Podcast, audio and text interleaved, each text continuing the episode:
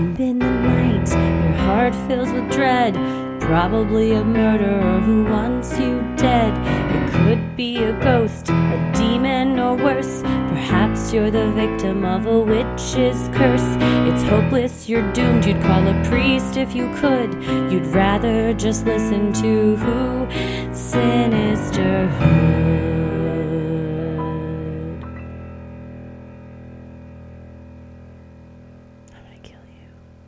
Well, hello and welcome to another edition of Freaky Friday. It is Friday, October 6th. It's the first Friday in the first Freaky Friday in October. I love to see it. It's the Here. best month of the year. I don't love that yesterday it was 100% humidity here and maybe 100 degrees. Not just that, Did not it was- feel like fall. Well, it does now because the that humidity like a big egg in the sky swelled until it cracked into some of the loudest thunder. We were on your back porch last night to the point you were like, that's just happening to us like, right now. We can't do anything to stop this. And you're right. It was violent thunder, so loud. We thought it was talking to us. We thought we were communicating with s- someone, certainly, because we we would say something and then it would be like, like, don't you talk shit. At one point, I just looked at you. I said, stop making it mad. I go, here's the deal. Everyone says we're going to run out of water. It's just pouring from the sky. Why don't we just take that and just, and it went bam. And I went, I'm sorry. I'm so sorry. I won't steal that your idea. Rain. I'll let the rain go to the plants and the animals. I'm so sorry. um, yeah, this guy wasn't having none of my bullshit ideas last night, which is fair. No, it was. Uh, it, did we ever go in? No, we were covered, so I think that's fine. Then we looked up people. What happens when you get struck by lightning and what, What that was that? looks like? Lichtenberg figures. The sh- yes, That's uh that was a wild thing. And uh separately I was then looking at wild videos online and happened to see some lightning strikes on a beach recently that was crazy. That shit is just it's it's un- wild. you can't you can't control it. You can't No. stop it. it's just up there. I mean, there's nothing we can do about it because this is not our planet, as Tommy recently said. When we were camping, he just looked around and said, This isn't our planet. No. We we just we just live here. Like we don't own this isn't ours. This No. is everybody else's. He said we're the baby in the corner playing with our toy, going, Wow, this place is kind of big. It's like you had no mm-hmm. fucking clue how big it is. or how deep it goes. Yeah, just like that ocean on Europa, which I also learned oh. about last night. Very exciting. And saw a TikTok about the Jupiter moon Europa. If you're not following that story, there might be a big ass ocean, maybe full of space g- whales. We don't know. Uh, We Jupiter's freaked moon ourselves out thinking about if we don't even know what's in our oceans, what could be living on a planet, another planet's ocean, Europa's ocean. And we decided So space whales, probably there. What do they look like? TBD. They look like regular whales, but they're in spacesuits. but they have astronaut helmets on. they're just in astronaut helmets. Well, I can't wait until the space probe lands in 2030 and we get to meet the space whales True. for the first Yeah. time. Well, just as freaky as outer space is, so freaky are not only the stories we have for you today, but we have a guest story coming from Brandon of Southern Gothic that you'll hear at the end. And it is a perfect spooky story for the 1st Freaky Mhm. Friday of October. It's a very good one to lead us into the most wonderful time of the year. That's right. It's the most wonderful. I got pumpkins in front of time of the year. There'll be pumpkins and ciders and evil bad doers and kids in their costumes and their. Uh, I have pumpkins all out in front of my house. It looks like pumpkins threw up, and I love them so much. Thank you to our friend many? Stephanie. Uh, Stephanie at Outdoor Aesthetics hooked it up with the pumpkins. I probably have 15. I'll post pictures. Shut There's- up. there's big ones, there's little ones. One of the biggest pumpkins I've ever seen. It's amazing. I've always driven by houses and thought, what a bunch of classy bitches with those pumpkins. How do you even know what pumpkins to pick or what order? Here's the deal I don't. You find a friend who's a professional landscaper. And they bring good. them over to your house. Now my house looks fall-tastic. Well, that's great. Are they multiple colors or all orange? Different colors, different textures. I just was Mm, like, like some go out just gourds. Go out Got rub my gourds gourds. in there. Like, Yeah. On, next door. This the lady's out there just rubbing her gourds all day.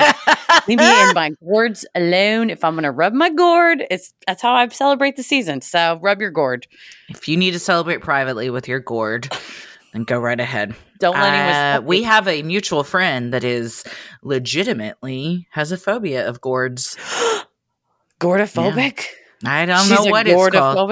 No, not- It's uh, it's a it's a guy, oh, and he listens. So Hey, what's up? Kyle, I'm very sorry. Oh, you God, were I'm just sorry. triggered by this gourd talk. Also, we live near each other. Please don't. I'm sorry. Just avoid my Don't house. walk by Heather's house. You're gonna flip out. It's it's a gourd overload. I'm in. This is a really difficult time of year for some people that have gourd phobias. You're seeing shit you don't expect to see. All one day, Mm-mm. all of a sudden, the harvest comes. Bam, gourd in your face. Yeah, it's not good for everyone. Good for me and you, though, and good for the people that send in their stories in the sense that we hope that sharing them has made you feel better. Like we say every week, sharing is caring. And Yes. that's I'm sorry, that's what I say to my children every week. what we say here is there's so much power in Sure. sharing and storytelling, but also sharing is caring. You have to care to take the time to write the stuff out. So thank you for taking that time and caring about us and all y'all. Thanks for caring to listen. We hope we have a, a lineup that will interest, perhaps upset, frighten, and at the end, it'll all wrap up with a nice, spooky Southern Gothic moment. Well, I'm Christy. I'm Heather. And let's get freaky. Content warning this next one discusses allegations of child abuse. Well, this first one kind of dovetails with what we've been discussing the last two weeks here with all of the JW stuff. This is from D, and it is called Hometown Monsters. Hello, my besties. It's been a weird few years to be a recently ex Mormon true crime lover from Utah. Between this eight passengers drama, Chad Daybell and Lori Vallow, Kouri Richins, the dentist who poisoned his wife, and countless Mormon centric crime documentaries, my free time has been busy and my search history is horrifying. I hail from Springville, Utah, a pretty normal town around the middle of the state, about 40 minutes from where you did your last live show, which I attended and loved. I want to share a gut wrenching encounter my uncle recently had with the Franke family. He was a primary teacher for one of the Franke kids. Think children's ministry slash Sunday school class. And said the boy was a quiet little sweetheart. Between COVID and the family's growing isolation, he stopped seeing the boys so much. Earlier this year, when everyone was starting to worry about never seeing the kids, my uncle saw this boy out riding his bike. He hurriedly jogged over to say, "Hey buddy, how you been? I haven't seen you in a minute." But the kid stopped in his tracks. According to my uncle, he looked terrified, mumbling something like, Sorry, I can't talk, and turned to abruptly ride his bike back home. My uncle was upset by the interaction, but didn't really know why. Later, he learned that these young, young kids were likely left home alone when their mother traveled to southern Utah with her twisted friend and therapist to abuse her older children. They were threatened to stay silent and minimize contact with the outside world. Fast forward to August when this boy's two older siblings were found emaciated and injured, resulting in the arrest of their mother and her problematic therapist. Everyone from my hometown is horrified, and I've seen countless stories of people who have had suspicions all the way up to full blown run ins with this infamous therapist, Jodi Hildebrandt. This community was just coming off the absolutely awful Chad Daybell case, since the Daybells were also from this same city prior to their move to Idaho. I have a lot of theories about why Mormons are at the center of so many wild crime stories, and I'm so excited you'll be doing a Jehovah's Witnesses episode, as I think a lot of it will be applicable to the Mormon church too. Always happy to be a cultural reference for any Mormon cases or cult episodes, as I'm a born and raised Mormon who finally realized the undue influence. Thanks, Steve Hassan and the Bite model. Love you both to the moon, whether it's full of Batman or not. Keep it creepy. This case has uh, really made me sick to my stomach, as it has anybody who's encountered it. But I first encountered it because I accidentally listened to the 911 call of the gentleman who had found the young man and the concern in that man's face and the way his voice breaks and stuff.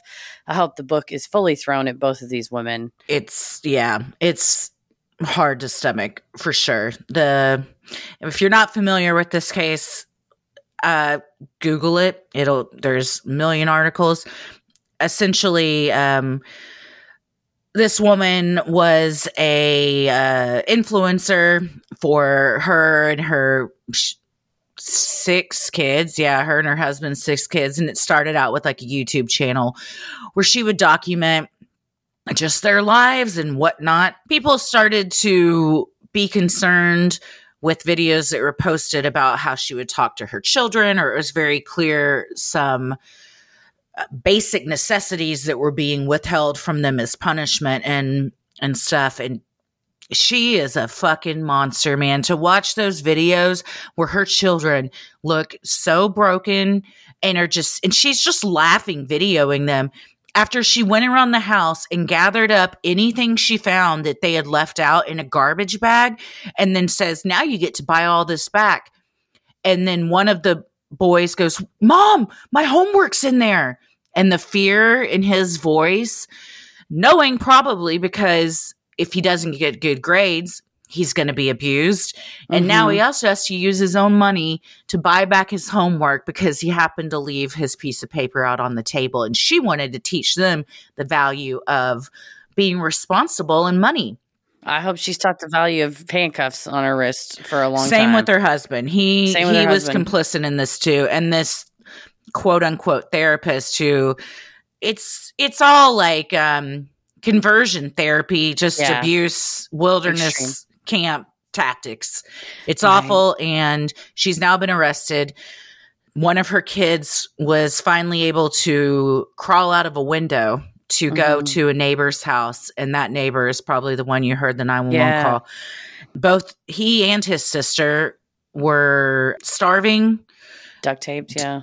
Had the kid had duct tape on his wrist and ankles and cuts from it when he showed up at the neighbor's house. They were dying of thirst and hunger, and uh, it's disgusting. It's awful, and these kids have a lifetime of therapy ahead of them I'm so glad they're now in safe situations and she is in jail currently.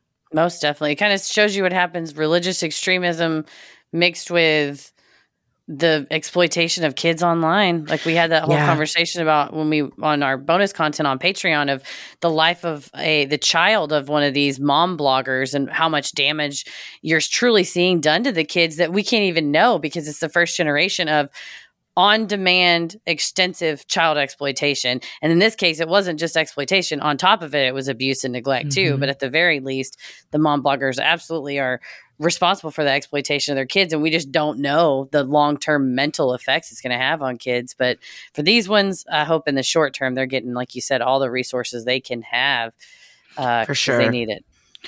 Yeah if from stuff that's starting to come out no one no one has come out yet saying i grew up in a family where all of my moves were vlogged and i love it and i'm very stable. That article has yet to come out but many have come out from kids that are older now saying uh, it ruined my life and now i don't have a relationship with my parents yeah now i don't have any privacy either any digital yeah. privacy and yeah no relationship with mom and dad so bless d your uncle for trying to reach out to that kid you yeah. know just being like hey buddy how you doing? Yeah, I hope your uncle and your whole community that has been put through so much can really heal and know that you know at least these kids are getting the help they need. Uh several of the other families you mentioned those kids are not going to be able to get the help they need. No. Sinisterhood will be right back. Well, this next one is from Becca, and it is called My Nightmare Narcissist Mother Almost Put Me in a Coma. And if the uh, subject line doesn't give it away, this also describes incidents of child abuse. Hey, Christy and Heather, I'm using a fake name here, not to be so identifiable, although anyone close to me knows this story. I'd like to share with you guys a story of my own brush with true crime. I'm about to be 30, so this story was over 15 years ago when I was 14 years old. My mom was my best friend for as long as I can remember. I was very close to her. When I was 14, my mom told me she wanted to leave my father and take me. She claimed my father was abusive, though I'd never seen it. She had me begin squirreling away money and packing a bag for whenever we needed to go. I lived weeks on edge until she left with me. As we left, my dad was more upset than I've ever seen him in my life. He was absolutely broken and devastated. We moved in with my grandparents, and I only saw my dad every other weekend while divorce paperwork was filed. During these weeks, I started feeling super strange. I couldn't seem to think clearly, and I was exhausted. At night, my mom would give me medicine, which I thought was to help me sleep. I trusted her, so I didn't ask. It was NyQuil and orange juice. In the mornings, I would wake up and only see blackness. I felt paralyzed. I would have to will myself to move my feet, my legs, all the way up my body until I could see again. It got progressively worse each morning. I knew it wasn't right, but something deep inside me didn't want to mention it to my mom. I followed my gut. The next weekend that I saw my dad, he could tell something was wrong with me. He asked if I was feeling okay. I spilled to him what had been happening each morning. He asked if my mom gave me any medication. I told him about the NyQuil, medicine, and orange juice. He slowly, gently led me down a road of who my mother is. She had, for basically my entire life, been a compulsive liar and true narcissist. She'd tried to hurt my dad before, but he was trying to keep the marriage together for my sake. He'd spent the weeks I'd been with my mom desperately trying to find a way to get me back. The upending of my view of my mother made me physically sick. He showed me proof of things she'd done in the past, and I decided to stay with my dad. In the following days, my mind cleared and I didn't feel exhausted or have the trouble waking up I'd had. My dad took me to a doctor, and the best assumption we could all piece together is that my mother was giving me something to make me sleep. She was sneaking out at night and didn't want me to know. The doctor told me I was likely showing symptoms of overdosing on whatever I was given and was close to a coma. I went no contact with my mom after several attempts to repair our relationship. She still does not own up to drugging me. I haven't spoken to her in over 10 years. I'm sharing my story to tell everyone to trust your gut and don't be ashamed to cut out toxic family members. There's life on the other side that has so much more to offer. Thank you for reading this, ladies, if you do, and keep it creepy. Wow, that is something so eerie that you're as soon as you get away from her, you feel better. Yeah. And to think that you would harm your own kid for something as I just want to go out at night. The amount of narcissism yeah. that takes.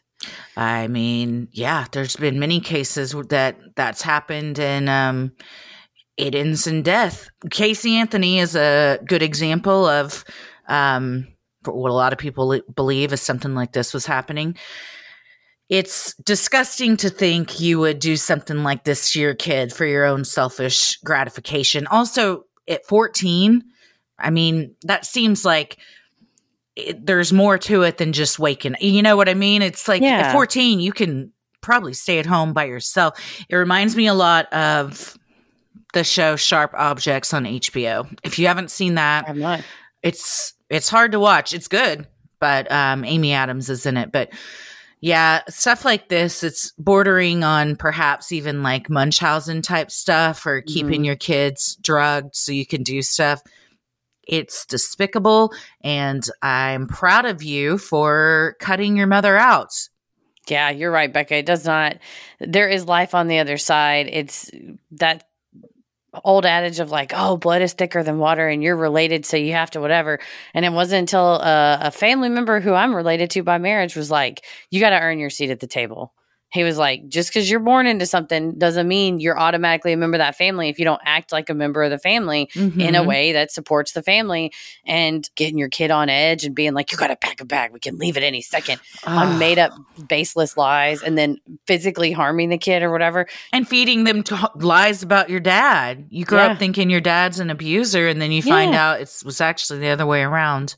So yeah, she didn't. That's a. Uh, anytime someone goes no contest, it's like when someone gets a divorce from a shitty marriage. Someone's like, "I'm getting a divorce." I'm never like, "I'm so sorry." I'm like, "Good for you. Mhm. Good for you." Let's go celebrate. Choosing, yes, you're choosing the right path. So good for you, Becca. I hope you can find healing through all that. For sure. This next one is from Ethan, and the subject line is Sinisterhood gave me a stalker. Maybe? Hey, y'all. As my tagline hinted at, you ladies are, in a roundabout butterfly effect sort of way, responsible for my Freaky Friday experience. For context, I'm a 1L in law school in San Francisco, and you ladies, your individual life stories, and your pod are some of my largest inspirations for deciding to go to law school. Listening to you each and every week through my undergrad was a godsend, and somewhere along the way, the sort of wisdom and lessons you imbue, even in the lighthearted episodes, really helped steer me down the career path I've chosen. Anyway, this leads me to where I am now, living in the city for the first time, embarking on my legal education. My story takes place a couple Fridays ago when my law classmates and I decided to go out to a karaoke bar downtown. I'm new to this city, and honestly, new to adult friendships in general, as most of my college experience thus far has been dictated by the pandemic and pandemic adjacent policies. As such, going out spontaneously like this and randomly deciding to take Ubers across town was a new experience for me. We went to a bar downtown and drank, sang, and generally made fools of ourselves for a while. Eventually, my closest classmate and I, neither of which were drinking at this point and were almost entirely sober, decided to Uber back to her car and sit and talk until she felt completely sober to drive herself home. I lived in walking distance of where she had parked her car. This is when our situation occurred. My classmate called the Uber, which not only took forever, but when it got close, it looked as if he sat parked several blocks away for a while before making his way to where we were waiting. I never did find out what that was about. Once he was to us, before we could get in, some girl ran over, got in, and he drove away. At this point, we were feeling seriously frustrated because San Francisco is cold at night, and my Central Valley self is still accustomed to wearing Hawaiian shirts and shorts in August. My classmates ended up calling the Uber to see what the situation was. It turns out he picked up some random person instead of us. When he realized he had the wrong person, he just pulled over on some random street and made her get out. We didn't find out this part until towards the end. Otherwise, we would have just had her share our Uber because what the heck? Who does that to someone in the city? Once we were finally in the Uber heading towards my classmate's car was when things really got weird. As I mentioned, this was a night out with my classmates, but neither of us ever mentioned our school or were wearing anything at all to show where we went to school or show the program we were in. But at some point, our Uber driver explicitly referred to us as students of our specific school. I'm going to refrain from saying the name. He specifically named our school and referenced us being students, which was especially weird as my classmate is a slightly older returning student, so she doesn't fit the bill of the stereotypical student.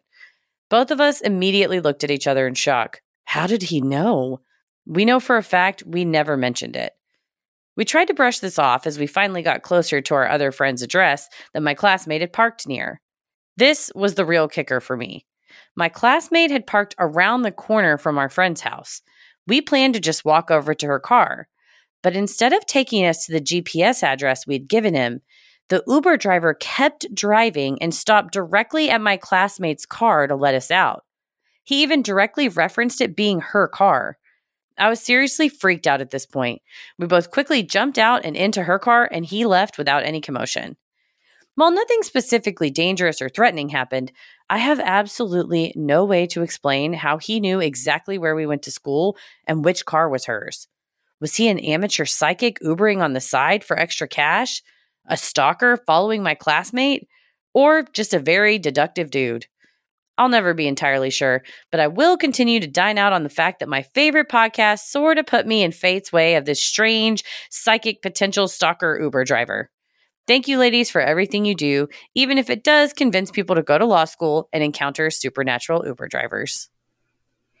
Well, congratulations on law school. That Hell is not an easy feat. And Heather, I think you may be the reason that Ethan is now having some strange encounters. Don't sell yourself short, Judge. I think you had some things to do with it. yeah, well. that is true. I also am a member of short. the legal community. You're I'm a member of the bar. You're a member of the bench. We both That's true. have our Bar own. and Bench. That's That's, going to be the name of our new restaurant we open. Hell yeah! This is super weird. This would It make makes- me very uncomfortable. I don't like this. I didn't like knowing that they went to the school, and I didn't like going directly to the car No. instead of the address that was in the GPS. Because like it's just the address, and just go to the GPS. I didn't ask you to take me somewhere else. Mhm. You could maybe just deduce they were students. I mean, maybe one of them because of just like the area, but not having any kind of student gear on and still making that call. But the knowing where she parked is that's unsettling. Yeah, I don't like that. I- mean, when Uber came around, we all were like, "This is ridiculous. None, nobody wants to get in a car with a stranger." Then everybody was like, "Oh no, this is great." And now we all use it, but at the same turning- time, Were you turning on Uber? we all use it. But also, I mean, you know, eh, you know, we don't know who anybody is. You know, There's a there's a percentage of people both on the driving and on the rider side that are yeah. off the wall. Uh, as somebody that I love call my mother wackadoodle. There's just wackadoodle like no, there's just yeah. bizarre behavior, weird stuff, and I will li- on Reddit. I'll end up on the Lyft driver, Re- Uber driver, DoorDash driver Mm. subreddits for two reasons. One, because sometimes the stories are very juicy, but also sometimes it'll be like, I really hate when writers do this, or I really hate when people who order food do this. It would be so much easier if this. I'm like, oh, well, if it's easier and they're less likely to, I don't know. Fucking spike my ranch dressing like a football on Christy's porch. I'd like to know a way that I could be more helpful. But uh, you should you should share this in the Uber forum and see if maybe uh, or we can share a link to the episode in the Uber driver forum. Like, how do we think this driver knew exactly what this car Ooh, was that's a good idea. from? And then the driver responds and is like, "I know everything." yeah, we need the point of view of that driver. Uh, yeah, you bring up a good point though. It's not only drivers, it's riders, and there have been issues on both, Both. sides. So to Yes. take on the job of like, I'm gonna have a bunch of strangers, a lot of them gonna be drunk, getting in my car, doing stuff. That's a decision that you got to be real comfortable with too. Right, that you uh that have your back turned to him, honestly. And in my Yeah. case, and the last time I got an Uber in San Francisco, I had a big jar of juice that I was trying to hold, and the driver slammed his brakes so hard. It was a glass bottle of juice. That bitch rocketed to the front, didn't break. I was like, nice. this glass. I was shocked. Um, but he was like, You see how these other people drive? I was like, I did, but I also saw you run up on that guy real fast. So it's yeah. fine. Uh, San Francisco, it's take no prisoners though. I don't, Oh, I don't it blame is. them. That is yeah, wild. it is. You, gotta- Uh, you well- can't you can't be uh light on the gas pedal when you're trying to go up and down those hills. No, you gotta otherwise you roll backwards. it's very it's a dangerous. lot. Uh, well, Ethan, congratulations so much on law school and on surviving this harrowing incident. I, uh, I let us know what rating you gave him. Five stars, Right? knew more than I could have ever imagined. Took me where I wanted to go without me even telling him. The only thing I can think of, and if this is the case, I feel like you have to disclose this. But if you said, "Oh yeah, I've been driving people around this area all night," no, now I'm saying this out loud, saying, "And I saw that you parked over there." Still That's- doesn't make it better. Never mind. Never mind. Horrifying. then it's like doesn't make it better. I've better. been watching you. I saw your car. Yeah. In fact, Yeah. maybe it's worse. The only thing I could think is maybe in conversation you accidentally let it slip and don't remember, but I don't. Yeah. I doubt it. Like you'd remember being like in my car, which is a blue Nissan Sentra parked, you know, three blocks away. Mm-hmm. Eerie. Well, let us know what y'all think, listeners. How do you think they knew? Sinisterhood will be right back. Well, this next one is from Emily, and the subject line is Not on my damn birthday. Greetings. First, let me say I absolutely love you both. You've helped me get through some really rough times, so thank you from the bottom of my heart. This is a short one, but boy, howdy. Later, I'll write down some of my other experiences, but for now, let's get into it. This happened on my birthday. I'm kind of having a shit time of things, and so I'm not super stoked about my birthday. My sister and I decided to keep things low key and just take my pup, pick included, for a walk and hang out. It was after dark, so we decided to go to a park on the safer side of town to walk my dog. We got birthday ice cream sandwiches on the way and headed out. Being a woman, I have pepper spray on my dog's leash for human and animal issues that may arise. When I get nervous, I usually keep it in my hand, but the park we went to was empty, and so my pepper spray was hanging on my leash. I had an ice cream sandwich in one hand and a flashlight in my other. The park we went to has a sidewalk that follows the outside edge of the park. It's a big oval. The area near the street has lights, and so does the part near the playground. There's only one area that's really dark, and that's where it happened. My sister and I were chatting away, eating our ice cream, when a person on a bike silently appeared from the darkness ahead. My first thought was how dangerous it was for them to be riding without a light. They were nearly on us before we saw them, and we had just enough time to scoot over. My annoyance was quickly replaced by heart stopping fear when I got a look at the rider. He was wearing black and white clown makeup. I shit you not, my heart dropped into my nether regions, and I thought, I will not be murdered by a clown on my damn birthday. I was fumbling to grab my pepper spray and trying not to drop my ice cream sandwich. My priorities are sometimes, well, dumb. I managed to get my pepper spray in hand, and my sister lit the way with her headlamp. When I peeked behind us, the park was empty again. As quickly as the clown had appeared, he was gone again. My sister and I headed directly to the car and left immediately. No one was murdered, and all ice cream sandwiches were saved. Once in the safety of the car, I remembered reading on our local Reddit thread that there was a guy who liked to wear insane clown posse makeup and hang around at the local parks. As far as I could remember, he hadn't done anything to anyone, just managed to creep people out. If I ever see him in the light of day, I'll get a pic and send it to you. Hopefully, I can go the rest of my life never having a scary ass clown right out of the darkness toward me, though. Keep it creepy, but not clowns in the dark creepy because for fuck's sake, I'm getting too old for this shit. I knew as soon as it was black and white, I was like, this guy is an ICP fan. Juggalo. He's a juggalo. Nothing wrong with that. Yeah. You might not want to ride around a park at night with your juggalo makeup on in the dark. It's your right to do that, but the the danger is someone might pepper spray you in the face because Yeah. you're to Yeah, yeah, them you're just a clown on a bike riding at them. So to be safe, you want to bring a jug of Faygo on a front bike. You need a basket on the front with Faygo in it. You need a little Bluetooth speaker hanging that's playing the music, and he needs to. I don't know what the Juggalo greeting is. I'm sure they have one, but I can just. Oh, maybe there is one. Let's see. Juggalo. Greetings, Juggalo, and how are ye this fine evening? And uh, a, a picture. Wait, did you not see the Faygo? Emily sent a picture of Her dog. her sweet little doggy, who reminds me a bit of Toto. And the fact of like Toto, and then this person on this bike. But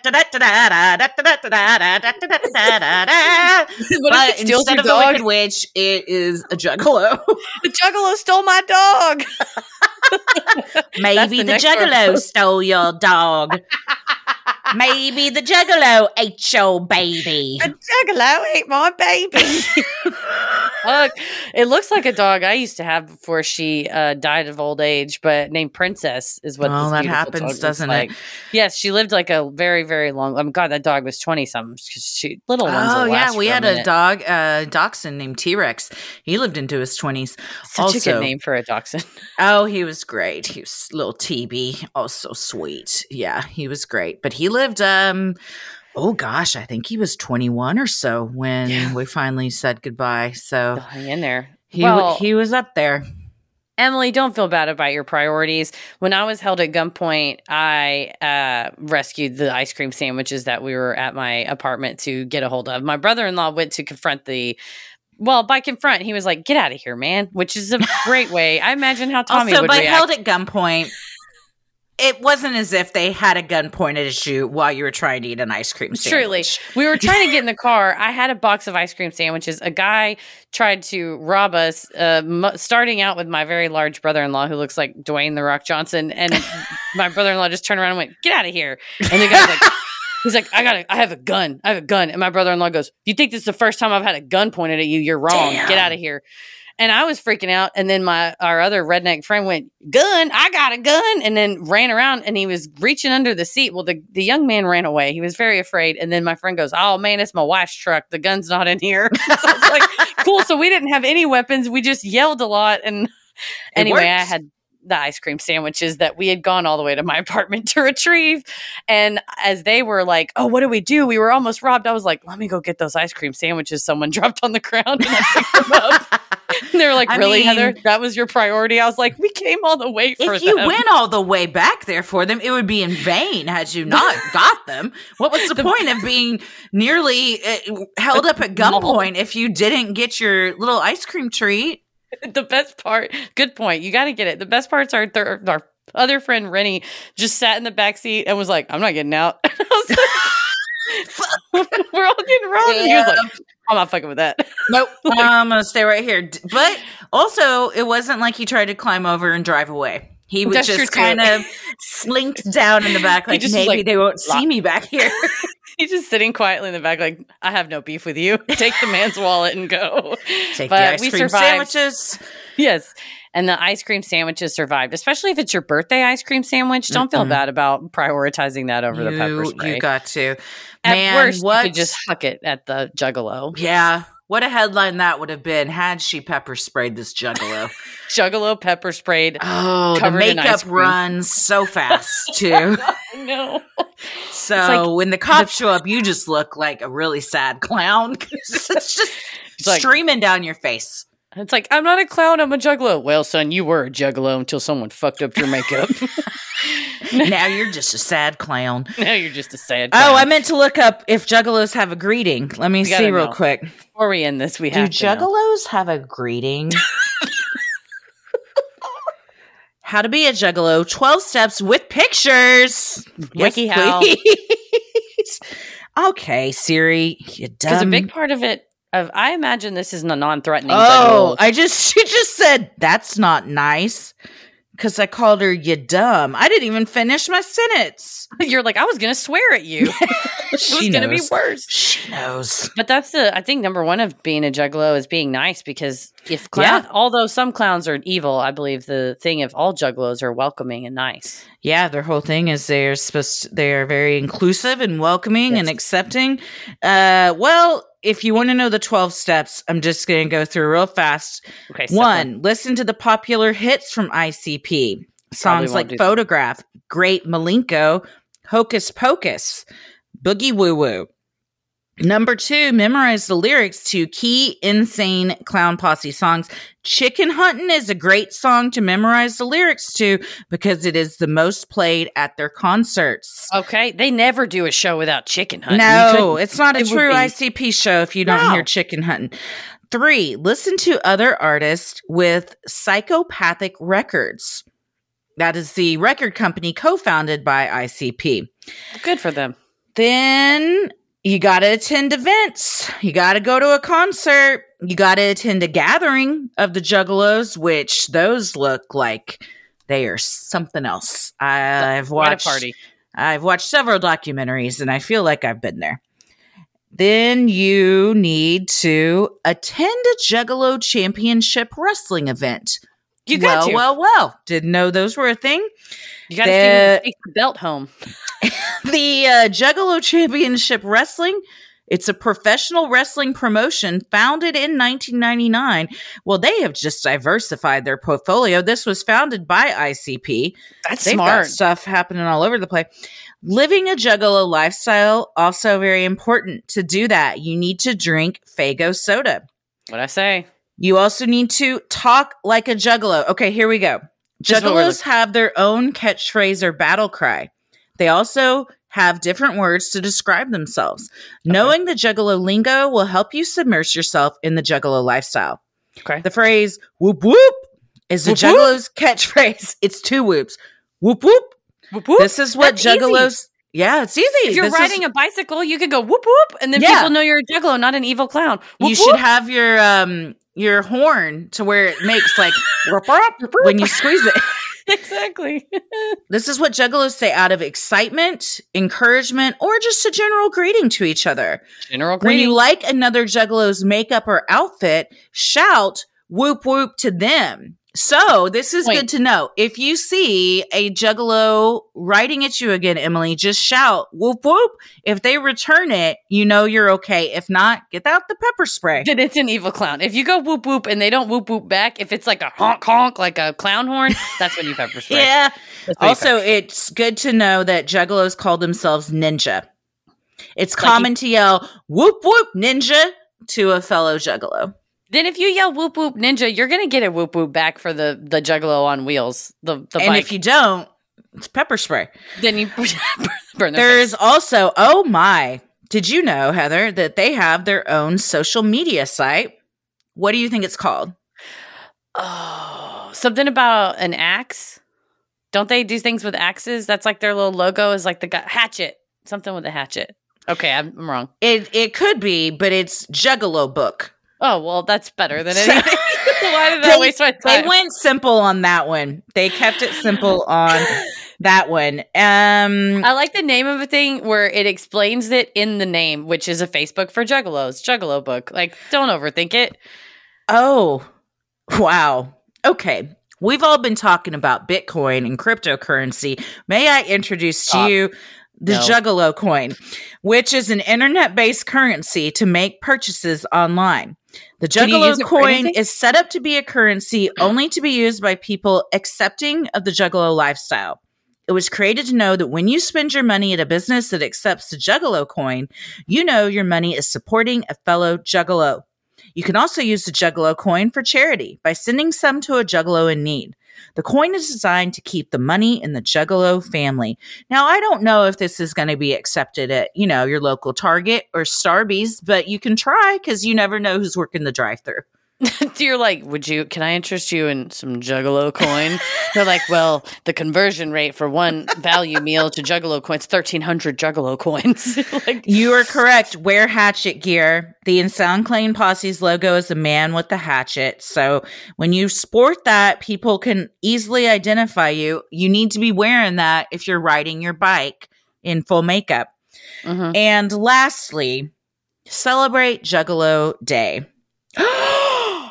oh my goodness. I thought the most important thing that happened on February 17th was the birth of my husband, but it turns out that that is also Juggalo Day. February chose Tommy's birthday. 17th. They did. I feel like this was intentional. February 17th was declared Juggalo Day by the Insane Clown Posse to thank and celebrate their fans. Celebrate Juggalo Day by drinking nothing, nothing but Faygo all Brush your day. teeth with it, shower with it, douche with it, wash your children with it. Brush your teeth with it. If you got a swimming pool, better be in your pool. Yes. Drink it after a run. Just Get together with fellow juggalos to celebrate or throw a huge house party and invite all the juggalos you know. Check Juggalo Book to find out where Juggalo Day celebrations are taking place. Also, if all of your Juggalo decorations can probably be bought with Juggalo coin. That's right. I mean, I now know what I'm doing for Tommy's 40th. This now we know. February. It's his 40th. it's an ICP themed party, and we're having Juggalo themed party. Do you remember last year when we went to Denver in the fall and they had that big ass cascade, that champagne cascade at the Brown Yes, the Brown Palace Hotel? We're gonna do that cascade, but it's gonna be a Faygo cascade. Okay, that was two um, story, Yeah, that was two stories tall. a two story tall pyramid of champagne glasses. We're gonna get a cherry picker, a lifter upper, a scissor lift, and then up there we're gonna pour Faygo as it runs down, and then everyone can yeah. come and get their glass of Faygo, and we'll raise a glass and we'll go whoop whoop, whoop whoop ninja. Yep. and uh, we'll all have a happy Juggalo day. Everyone has to be in makeup. You don't get into the party if you're not. No choice. You should wear a hatchet shirt. And um it's ICP music all night long. Chicken hunting, which did we even look up what that song is? It's graphic. okay. Well, As then our- everyone can most Most of their lyrics are fairly graphic. Everyone can go listen on their own. the thing about the thing about ICP is I don't fuck with them musically just because we have different tastes, which is fine. They probably don't like why you know, it's not that I don't like it, it's just not my choice. But lifestyle, personality wise, I couldn't love them more. I'm a huge fan. well, you know what? I think that's They're just funny I- and delightful. according to that wiki page, you do need to listen to their music, but I think if you just immerse yourself in the culture, eventually you're gonna be a fan of the music. It's just gonna happen not. organically. it's gonna be like through osmosis. I'm gonna just be every time I drink another cup of Faygo, I'm gonna like it more. And then Mhm. I'm gonna wake up one day and I wouldn't have put the makeup on. It's just on me. yeah, Then I'll can't wash it off either. It's on there permanently. permanently. Well, I didn't have learn how to be a juggalo on my bucket list for today, but you know what? I've done it and check and check. I am so happy that Juggalo Day is also the day of Tommy's birthday. So good. It's gonna be so good. You think I'm lying about a Faygo Cascade? We're gonna do it. Now you think I'm lying about a, a Faygo, a 40th Faygo? Uh, I'm gonna workshop what these invitations look like. It's like Tommy's turning 40. Isn't that insane? Clown posse. Clown Posse, parentheses. And then it's Tommy's just turning four go. Oh hell yeah!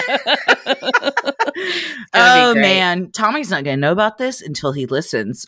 Y'all don't tell him it's a surprise party. Don't tell him it's a secret, just him for him only. It's only for him. wow. Sinisterhood will be right back.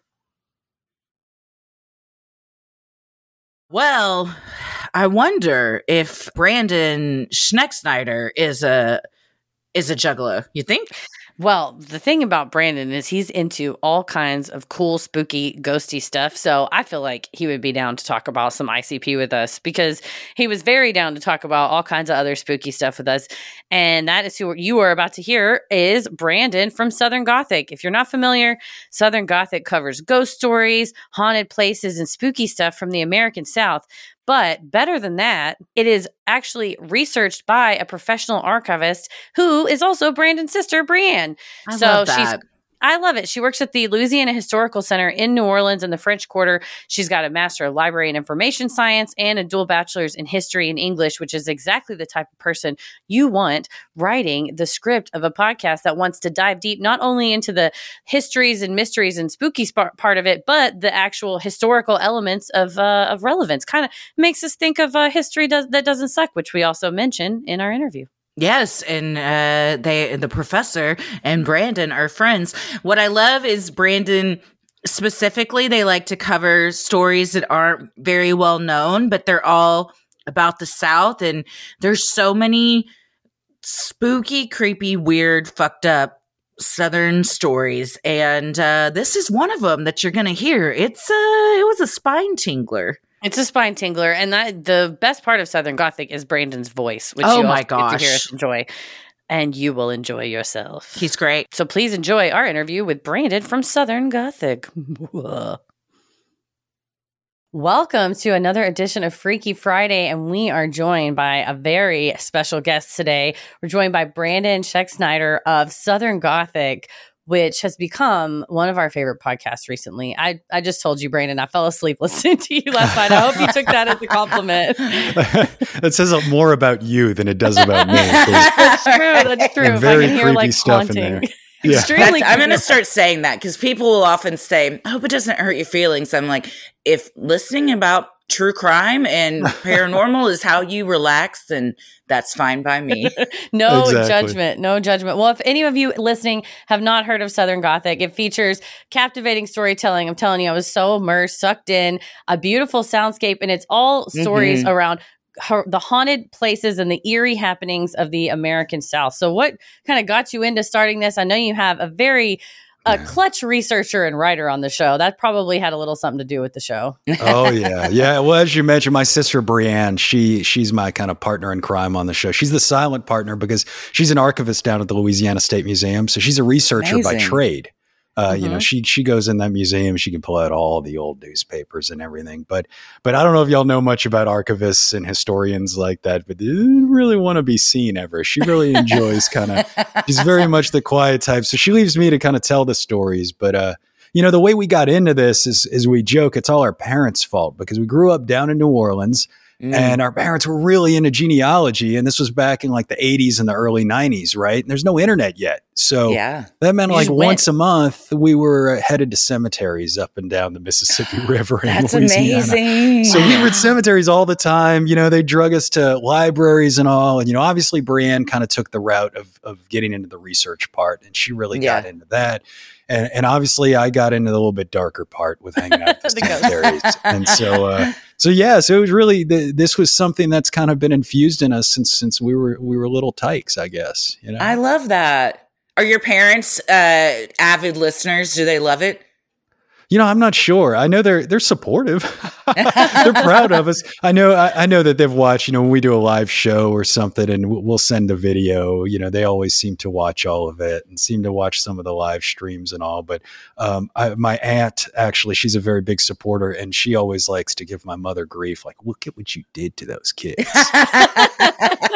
I feel like um, this is I'm looking into my future basically because my children also I told you a second ago the bookshelf that I'm looking at right now that's just like spells and potions and horror uh, that they see Oh, yeah. regularly. Our daughter is very familiar with Pennywise Yeah. to Uh-huh. the point where like yeah, she refers to it by name almost daily. So they're probably Mhm. headed down a similar path as well. Oh yeah, yeah. My nine year old is, I mean, listens to everything, and I'm like, oh my gosh, I can't believe you. Like she's on Spotify listening to all the shows and all, and it's oh man, it's all downhill. well, we think we always joke like I'm like I used to watch like crazy stuff, and I read American Psycho in like seventh grade, and I turned out to be a true crime podcaster, so it's fine, right? Yeah. Probably had nothing to do with any of that about what we took in as children. Yeah. I wrote a You book goosebumps. report on the Bermuda Triangle in seventh grade. Yeah, and Yeah. Goosebumps, obsessed with all oh, that. so- Goosebumps was great. Yeah, Unsolved Mysteries was a big one. That's for what me. did it for sure. Yeah. Yeah. Do you remember In Search of? That was that was the show that really on ramped me. It was Leonard Nimoy. It was Spock, and it was kind of Oh. like it was like a paranormal show, but like it, it was reruns. I think it came out in the seventies, but they were rerunning when I was a kid before school, and so that's how I watched Oh, it. And it was everything from like the Loch. Ness monster, Bermuda Triangle, all that stuff, and uh, that was that was really. I mean, I that love show right there. Oh yeah, Right before good. school, you walk into Yeah. middle school and you're like, "Let's go! I know the mm. truth. What are we learning like- today?" Yeah, well, I I know want to the hear about truth. Atlantis. I'll talk about Atlantis. I'm not trying to do algebra right now. I need to talk Yeah. to you about there is a kingdom under the sea, and we need to discuss it. What is happening? Well, what? How do you come about picking some of these topics? Is it stuff that your sister comes across in the archives, or things that you remember from your childhood, or just like, oh, that's a big one. We've been meaning to cover it, or just kind of a combination. You know, honestly, I hate covering the big ones. I don't even like doing the big Mm. ones. I think so many people do them. I really enjoy finding the smallest ones you can that have depth. Okay. So, you know, you just have all these places all over these small towns in the South. You know, we stick to the Southern region. And, you know, sometimes we, we will have um, listeners will send us stories or something. Sometimes just tangentially, we'll find a story off something else. Uh, you know, obviously, back, looking back there, I got the bookshelf with all the stuff. We've acquired all these old books. I go to use bookstores and I look for books that you can't find on Amazon and all too. so we've been I trying to find that. stories. Heather likes to do that. Yeah, you know, these old ghost Mhm. story books that haven't been published in 40, 50 years. And hmm um, you know, if what I like the most is when we can find a story that's never even been taken out of a small town um, in like any kind of mass like quantity, right? Like maybe it was published in a local press or something. Maybe it was something that is on their local ghost tour and there's a couple YouTube videos, but it might have a lot of history behind it as well. So um, you know that that's not great for people who you know the SEO of a podcast, right? Like I'm not, you're not going to come find me that way with these stories, but it keeps it interesting and it keeps it a whole lot of Mhm. fun, you know. And the folks from those towns, I mean, obviously they eat it up when Oh, they yeah. hear you know the depth of it because you know the the kind of the running motto of the show was like we want to take the stories that like your mama told you and we want to go find out what really happened. And that's kind of what the, the shtick is. So I love that. the oral tradition's so strong in the South of like, oh, Mhm. well, you know, the boogeyman or this is gonna or whatever. And then to have that depth of bench of research of your sister to be able to say, oh, well, and I, I thought that was really fascinating about the Railroad Bill mini episode that I just listened to of like contextualizing why a legendary figure like that in that time would have come about and would have be, been made such more of a legend than he just it's just a guy robbing trains but Yeah. whenever you bring in that cultural context around it it just it like enriches the story and with the soundscape so do you do all the sounds in the show? I show love a too? soundscape. the I soundscape's do. so good Yeah. So I my my trade, my craft. I, I was an audio engineer for years up on Music Nice. Row in Nashville. So I uh, Oh, made a lot of records. Making and uh, did a did a lot of music. I know, and I just I got tired of making everybody else's art, and uh, you know Yeah. decided to come do this.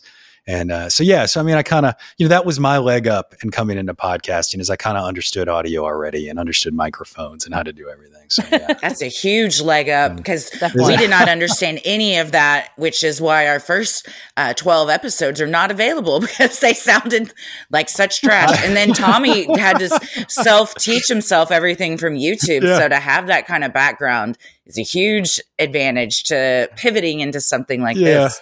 Well, I'm not It's saying the first few episodes didn't suck. Don't get me wrong here. Okay. I mean, they definitely we're definitely finding our way. And uh, look, there's a there's a songwriter, uh, uh, something that one of my songwriter friends says around town here. He says the first hundred songs don't count. So just Mm, go ahead, dang. get them out of the way, suck at Yeah. them, and let's move on. And uh, Yeah. and, you know, it was true here too. Don't worry. That's a Brush good off way to the put it. dirt. I like it.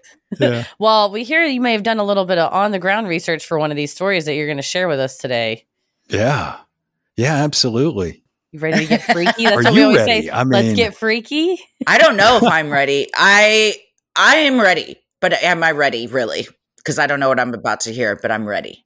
I have a pumpkin spice latte, so I'm ready. Oh, Ready You're get good, nice. those you won't fall asleep when I start telling you about this. I have a awful diet thing. coke. I'm also Yeah. not going to fall asleep, but I wouldn't anyways. Never. Couldn't no, you're possibly. I'm telling you, it's so good. Then I woke up and rewound it. you rewound it. And your voice that. is so It's just the perfect Uh-huh. for especially like a southern, you know, spooky uh, podcast. Perfect voice. Yeah. Well, thank it. you guys. Yeah. Do you hear a lot? Do people tell you all the time that you have an accent?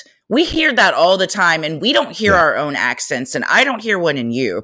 But do you I get that? Yeah. Regular.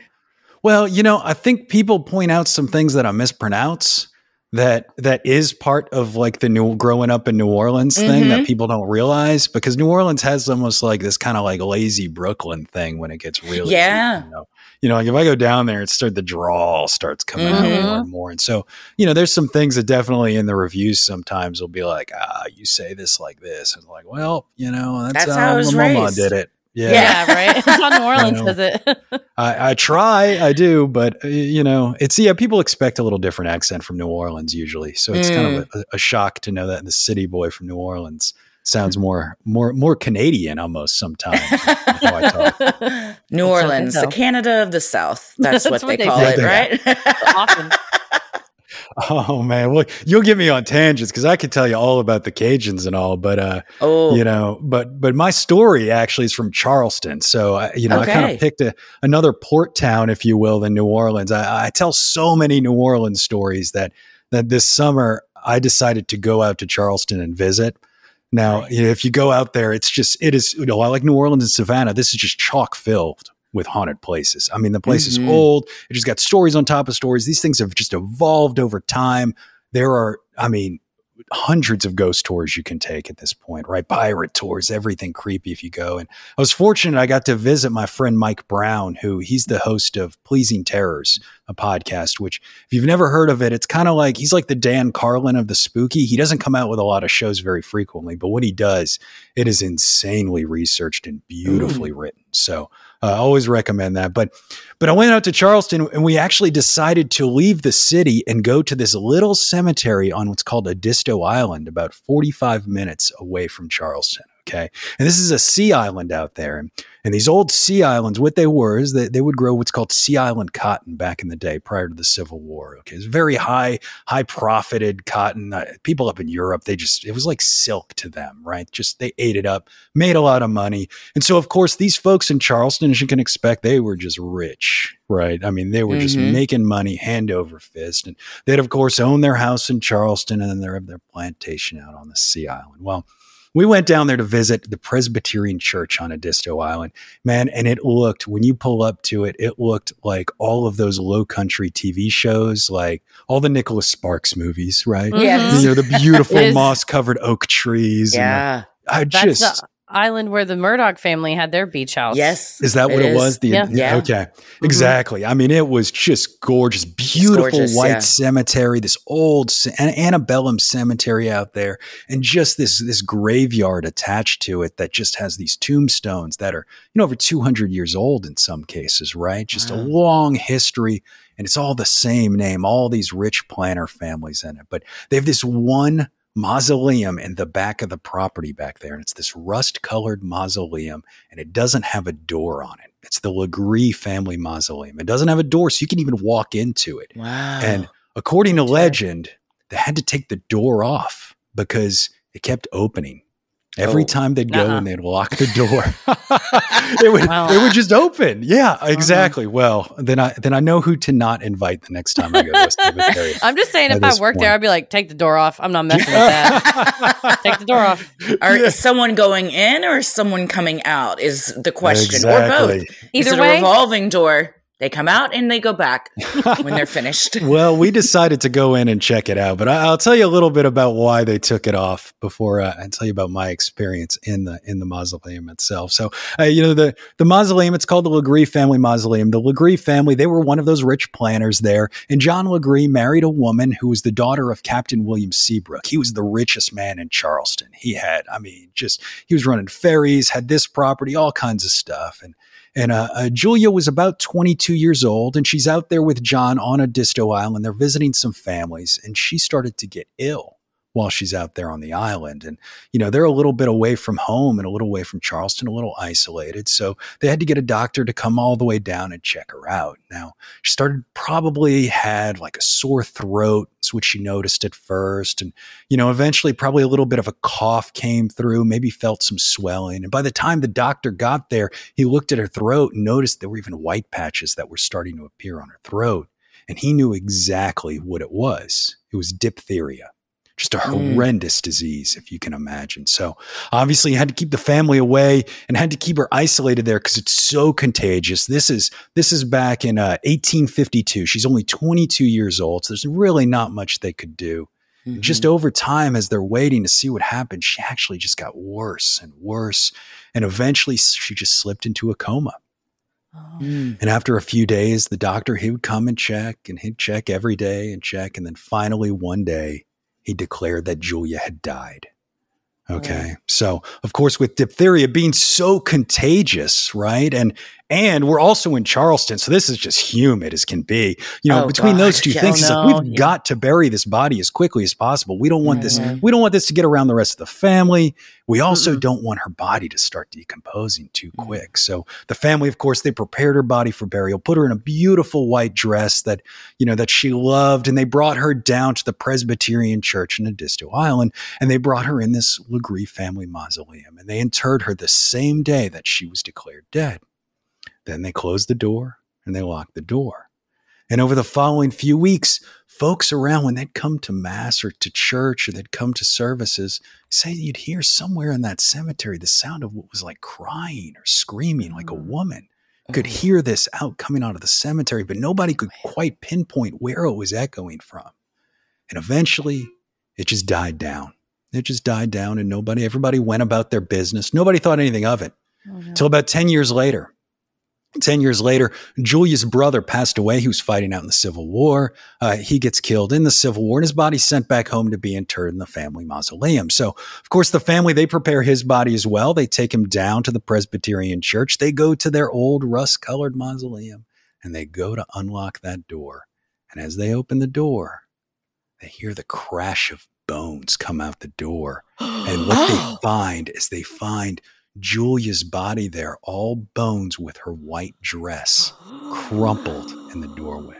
Oh my God, she was alive. I knew when you said She had been buried declared dead that it wasn't true. That is my, oh my God, she was buried alive, but in a mausoleum.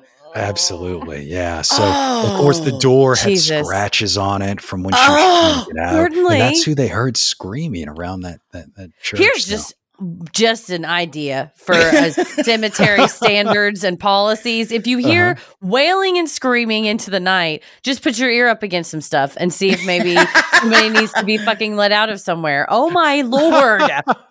yeah, what did we recently watch, Heather, where they had the bells on the outside of the graves and they said that And they were ringing them. because people would eh, like this, they didn't really know. And then what someone might we get buried and they would ring Yeah. the bell. So they Yeah. would. This oh, was a the real nun. fear. The nun Oh, is what nun, we were that's right. watching. oh, yes. did you see the new movie? We We haven't seen the first, the second one. The I said, first I one don't- scared the shit out of me. I saw a trailer for the second one, and I was like, "Well, I don't want to go in raw to the nun too. Yeah. I need the backstory." we won't know what's happening. we clearly, need think alike because yeah, that's what I was about to do. but they uh, needed a bell so she could ring the bell. yeah, oh you- my this god! was a real fear back then. You know, legend says that George Washington actually on his deathbed asked, "Please don't bury me for like a week," because he was concerned the same thing. So this was a real fear. You know, and, and you can imagine opening that door. You know, this family, they're already, they're mourning the loss of the son at this point. You know, had just been killed at war. And then they come and they open this door and they find that their daughter had been Oh. interred and they basically murdered her. You can imagine just how. Yeah. horrific this would have been for them, you know, you but so. you know, they carried on. They they picked her up. They reinterred her in the cemetery. Uh, they they brought you know reinterred, closed the door, shut the door, and about a week later, they come back to pay their respects, and that door is open.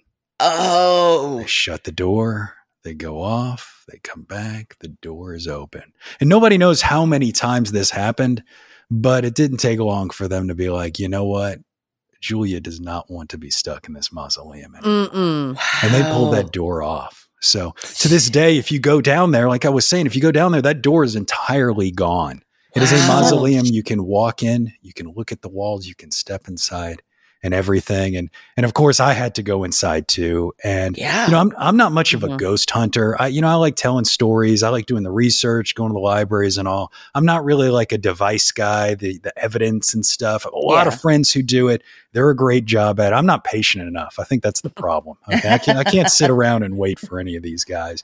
But but we did take with us, we took dowsing rods with us just because we were playing Oh, with yeah. dowsing rods at that point, you know, and and my girlfriend had gotten a pair. And there's if, for anybody who doesn't know, these are these are like L-shaped copper rods, right? Mm-hmm. And what you do is you hold them in your hand in front of you, and and and supposedly you can talk to spirits with the energy, and they'll make movements, right? And if these two rods they happen to cross in the front, you're asking a yes or no question. If they cross, it means yes. If they go wide, it means no. Or you know, it can do other things like that. So we decided to go in and try and talk to Julia at that Mm. point, right? Because even though I can go back and I can find all this research and I can prove she was buried there, obviously you can walk in and see. You know, Yeah. we've never been able to find any actual primary sources on whether or not she really was buried alive. I can Mhm. I can coordinate the dates, we can we can line all these things up, but did this really happen? So, you know, we went to the source with dowsing rods, right? You gotta go to straight to the source. to ask her. Even if they're in another realm, you gotta go to the I- source. why not Always try, try, to get. You should try to get a comment. Yeah, always try to get a comment, no matter living dead. wide, no comment. yeah, no, that's what I should have asked. I know. No, you know, we, we went in, you know, of course, and I just went and stood inside there, right there where she's interred, and asked, "Hey, Julia, are you here?" And of course, you know, they crossed. Yes, I mean, just right out of the gate. So, I, so you know, so I asked, "Well, where are you?" And of course, the rods kind of turned over to where she was interred and just turned in that direction. And you She's know, like, I, "I'm can be down." skeptical with some of that stuff, but it was it got a little creepy. And this was the middle Yeah. of the day, y'all. I'm not that Yeah. adventurous either. right? You know, Working but at we 3 did- a.m. yeah, yeah, exactly. The No, this witching was, hour it in was this like, mausoleum. this was like lunchtime in the mausoleum. we, we were having, yeah, Julia, would you like a sandwich? And then just cross the middle. Um, well, you came at lunchtime. yeah, she totally, but she wanted shrimp and grits. This is Charleston. But, uh, we asked her, you know, we asked if it was true or not, and you know, and she she said no. So I I, I don't know if it's true or not, Oh, but we did wow. ask at that point. They went wide. It said no, that didn't happen. But I asked, do you want me to keep telling your story anyway? And it crossed right into yes. Yeah. So whether or not you know whether or not we're going to believe the dowsing rods or anything else with with Julia's tale, you know this is keeping her memory alive. yeah. And, and that's the one thing that I, I really love about telling ghost stories is, is uh, she was a real person out there, Mhm. Right. you know, and, and you can go visit this cemetery today and you can check out that mausoleum and and it is a blast, a beautiful cemetery. So I love how respectful you were to ask if Yeah. sh- you wanted if she wanted her story to continue to be told.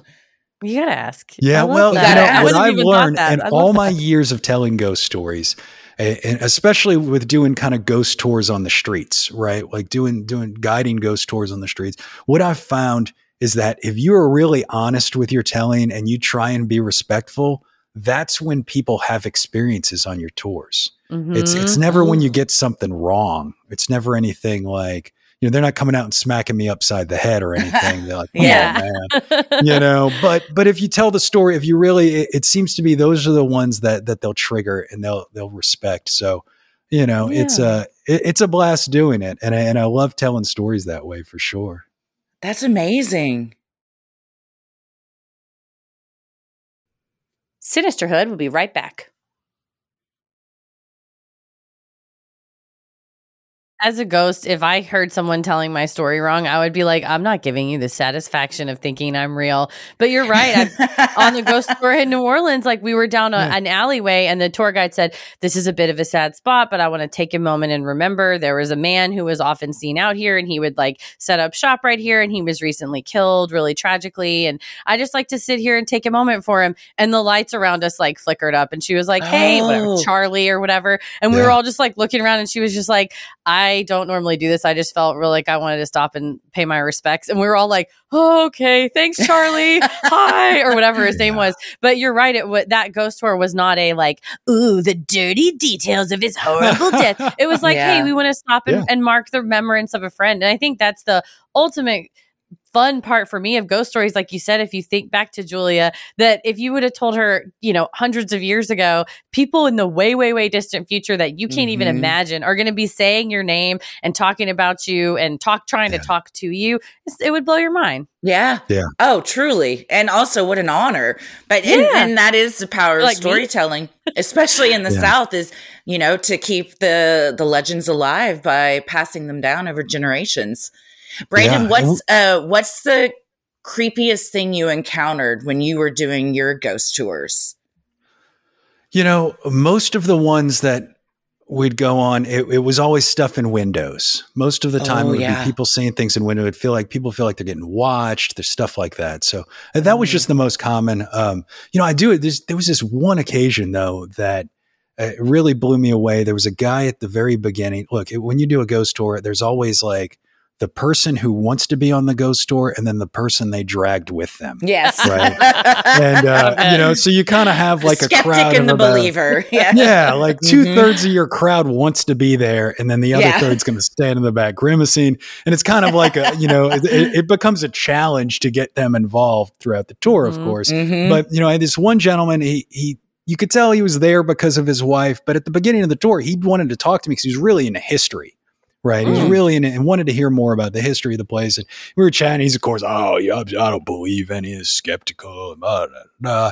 And we get to the last spot at the very end, and um, it's a it was a spot. It's a very there's a lot of paranormal activity. It's the only really spot in this this small town of Franklin where I, where I give tours where where people want to do ghost hunts. They want to actually come come inside and do the you know the whole deal. Wow. Right? It's one that's really active that way. And after we tell them the stories and stuff, we kind of let them go up on the porch and just kind of peek around and see if they can get a vibe. This is a big dude. This is probably like six two, big guy you know, and and he hadn't really he was all right across the tour, but he went up on the porch and everybody's up on the porch, man. And dude came flailing down the stairs after being up there for about a minute. I mean, like I, I thought he was gonna knock somebody over, and I mean, Oh. he ah. showed me his arm, and his, it was like just all the hair on his arm, and he had gotten so freaked out up there, and so like. I I don't know what experience, you know, he kind of just said he just got this overwhelmed by it all at once. Mm. So I don't know if I don't know what the paranormal happened to him that night, but of all the things, just the way that dude looked coming down those stairs will forever, forever stick with me about Yeah. the weird stuff that can happen. Dang. You know, It's that a genuine raw fear. Like you're like, this wasn't made up. I'm witnessing Yeah. like Yeah. a, a real reaction from someone that you didn't expect it out of. So there's a lot of credibility to that, I think, when that stuff Mhm. happens. oh yeah, yeah. There's no jump scares. It's a testament to your great storytelling. Yeah. yeah, or I mean, like you said, like the was it the Ohio State Reformatory, Heather, where we did the tour and the basement that used to be the showers. Oh yeah, yeah.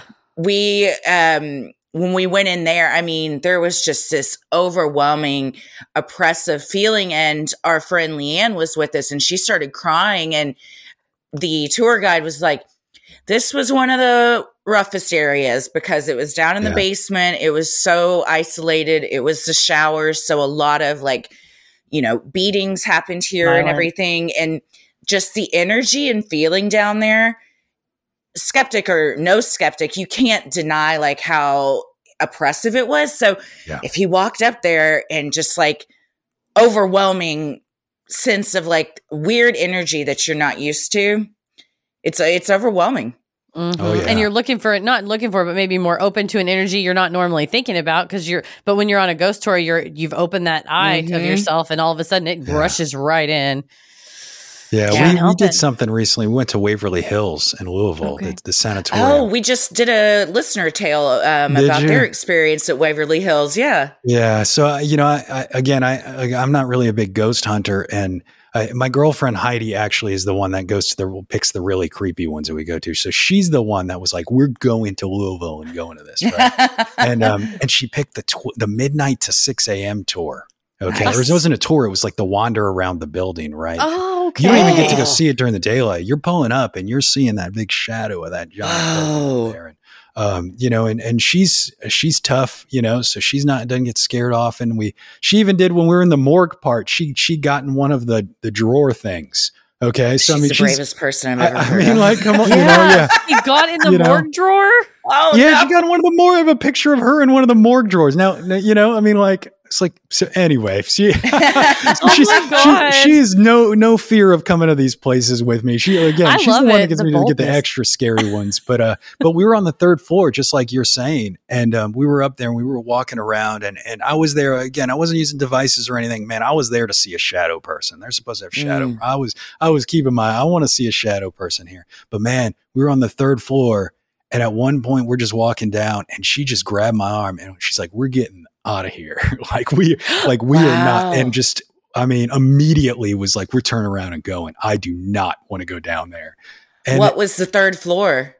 you know that, Was it that a spot over there? floor? No, it was just this this spot right here. So this was the one where I believe it was. Uh, if you'll ever hear the story about the the axe where the kids were trapped.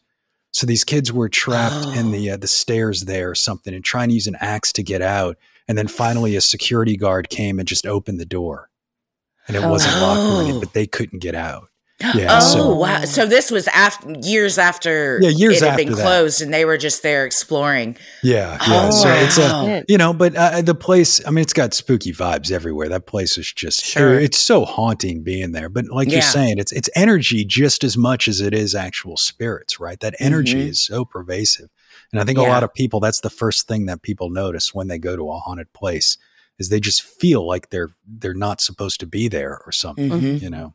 It's like heavy longevity, darkness. all that darkness, and Mhm. especially a place like the old, we would call them now a mental health treatment facility, but back Yes. then the Yeah. asylums, which were in most cases just torture facilities, and so that much concentrated human suffering, I think it can't not leave some type of energy mark Yeah. there, just Yeah. because it's just so much and such oppressive energy. But I think coming in with like a a positive, non, you know, Zak Bagans ish, like, let's fight ghosts. but, you know, coming in to be like, would you like me to tell your story? Are you Yeah. here? What's your presence? Anything like that. But that feeling, sometimes it, you don't need to poke a ghost. You just have that feeling like, those, I ain't going down there. yeah, getting- we're yeah, getting outta here. exactly. Mm-mm. I did not get in the morgue drawer, by the way. You I'm just going to put that on the disclaimer. Did they close it, or did she just lay on the t- the like thing they pull out, or did they fully push her in and close well, it? she got in. Like it, there wasn't a door on it, so it's not like we closed her in, but she got like all the way in. wow! I mean, she, you know, I mean, look, I, you know, I think part of it is I, you know, 40. I don't, I don't think I was getting out if I got in. Maybe that was just as much my fear. You're like, just But leave man, me. She was yeah, yeah. Send jumping the medical in, like- examiner. I'll be here. I'll Yeah. be here. Find my mausoleum. It's fine. That's Yeah. bold though, man. Just be like, all right. If they're offering it on the tour though, it's I don't know. I might have done it. If, I, I Yeah. think I might have. I'm like, you're there. You have to make the most of it. It's a once in a lifetime Uh-huh. type thing. So, but then, you know, that's how you get cursed. So I don't know. Yeah, yeah, Or maybe yeah, I know. Don't, yeah, just do not tell yourself you only live once before you do something no, like that. don't say that. Okay. that's true. That's true. Not. Bring enough friends to help you get off the table because that's always important. You don't want to have it be in your obituary trapped at the Waverly Hills Sanatorium mortuary Yeah, yeah. due to her own silliness. Would you say that is the most haunted place you've ever visited as far as the feeling you got? Um, you know, there's a. I, I would say th- that was the most like kind of famous haunted place that I've been that I've gotten that feeling. You know, there's there's there's a place down here in Franklin, a Masonic Hall, an old Masonic Hall down here, and it Mm. was it was the field hospital for the U.S. Army after this Oh. bloody battle, and it just had so much stuff going on as well. It's been around for 200 years, built I think between 1860 and 1825. Um, that building still kind of I, I feel like I feel like the second you walk in, it just feels like the walls talk to you. Whether or not we're talking about ghosts or spirits or anything, it's just a place where as soon as you cross that threshold, you just feel like you were somewhere else almost. And um, Wow. that's that's been probably the most the most I've felt somewhere. Um, Mhm. But Waverly certainly. I mean, out of all the places I've gotten heebie-jeebies, there's uh, that would be one. Yeah, that would be Uh, up I, there. Right. Yeah. I recommend it's it if you want to go at midnight. Yeah, yeah. I'm here for it. I want to do the midnight to 6 a.m. tour, Heather. We're doing it. We'll do it. We're going to Waverly Hills. We're doing it. Buy a ticket. Uh, Is Yeah. the Masonic Hall still used as a hall? It is. So the one here Wow. in Franklin, Having meetings with It a lot yeah. of attendees. it, exactly. Yes, most of them you cannot see. Yeah, it's a Wow. three-story building back in 1860 and 1825. It's been nothing but a Masonic hall for the entire duration. There's still those those men are still in there and everything, and still the Yeah, second floor are. and everything still has everything going on. There's they they moved some wall coverings on it and everything, and um, you can see old scribblings on the walls. Even from the soldiers that stayed there, it looks like a men's bathroom on this one wall because of all the like colorful limericks and junk. But you know, and I, so I didn't mean to come on here and plug it by any means, but they're actually doing tours this Halloween. So if you're in oh, that's awesome. Oh, wow. Plug you it, actually please. can uh, go to franklinwalkingtours.com. They they're doing tours for I believe every Saturday leading up to Halloween in October, and uh, they just released it, and it's it is not open to the public often because it is still a working Masonic hall. So it's a really rare opportunity if, if Fascinating. anybody's in Middle Tennessee. Yeah, Yeah, we might have to go to Tennessee, Heather. Right? Yeah, we'll take a trip. down- we never come up. turned down a trip to go to Nashville. It's fun. We had. I was Oh, telling yeah. Brandon, we had a great time last time. We got to get back. Oh, There's yeah. lot of Nashville's great. Oh yeah, a little Yeah. bit, a little bit. Uh, d- had- Did you ever had any experiences at the Ryman while you're in Nashville? Do you Uh, believe the hype about it? It's uh, about yeah. maybe uh, oh Hank walking back and forth between the what is it the orchid I mean, behind I, it? I think my experiences at the Ryman were other spirits, if you know what I mean. It was never, it was never I had a little too much fun there and wasn't really looking for the paranormal. But uh, you know, I've been there. I've been there a few times for sure. But no, Man. never, never had anything like that. We did a tour of it. Yeah, we were. We didn't feel anything too eerie in the auditorium, but I bet like big the backstage area late at night probably does have Yeah. some weird vibes to Mhm. it. Yeah, that but we did go spot on over to the. Wild Orchid. Is that where we had those frozen Yeah, drinks did. that were so good? What was like They're like frozen yoo-hoo. Oh gosh, But you know what I'm talking Who's about, in it? Brandon? What is it? no, Moose but I City? mean, no, it has um Kahlua in it. They have oh they have a wild name and I can't think of it. Oh, like yeah. a White Russian kind of deal or something. You see, here we, we, we could talk. Yeah, but I think they were specific to um, that area. My friend texted me about them. I could probably find it. They were so good though. But um, yeah, like one of those, and we were like, "Whoa! it is two in the afternoon." Bushwhacker. Bushwhacker. That was it. oh, okay. All right. Yes. Yeah. I knew yeah. I'd find it. Y'all Uh, I can't believe we forgot that that's what it's called. yeah. I can't believe I thought you said Moo City. What is wrong with me? Nothing. I think uh we were just like it has something to do with bush, moo, milk, something, cow. I don't know, but we figured it out. we got there. but they were delicious. Oh, so man. We all got there. Oh, Brandon, we had such a great time talking with you today. I really want to go on that walking tour. If anybody listening is anywhere near there, and if we can't make it, y'all go and write us a Freaky Friday story about it because I want to know. I want to know. Yeah. Well, Absolutely. Yeah, come Absolutely. see us. for folks who want to hear more Southern Gothic, where can they find you on on podcast apps, on the socials, all that good stuff? Oh yeah, yeah. Wherever you listen to this show, get on there. Look up Southern Gothic, Apple Podcasts, Spotify. Uh, we're not on Stitcher Yeesh. anymore, are we? But we got uh we we got the Amazon Amazon Music, the whole the whole gamut. We're there. You were on YouTube as well, Awesome. and uh, have our website southerngothicmedia.com. You can hit us up there. Fantastic. Well, we really appreciate it. Yes, it's been so much fun talking to you. I can pick your brain for hours about all the cool places you've been to and your sister, who maybe Oh, we uh, could do a, a Oh yeah, secret meeting since she We'll doesn't like to be all in front of the camera. yeah, yeah. Her and the cats will have to come. She's she'll come out. Yeah.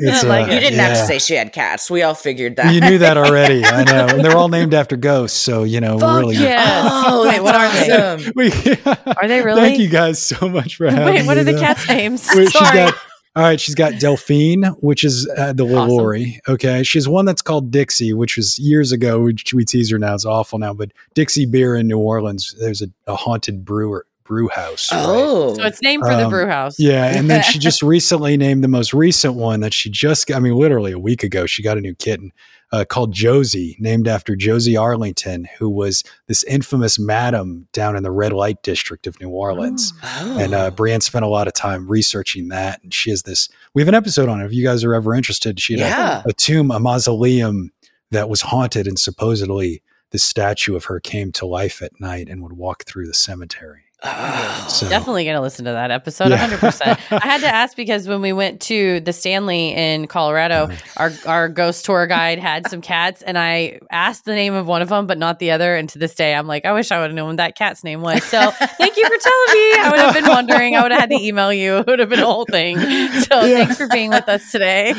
What we're also thank you. learning Yeah. is um, people need to check mausoleums more. yeah, just There's check got to be uh, checks and balances on what's going on in those. We need a ring doorbell camera inside the mausoleum, though, Oh like a baby did you monitor. Really, in- though, that would be.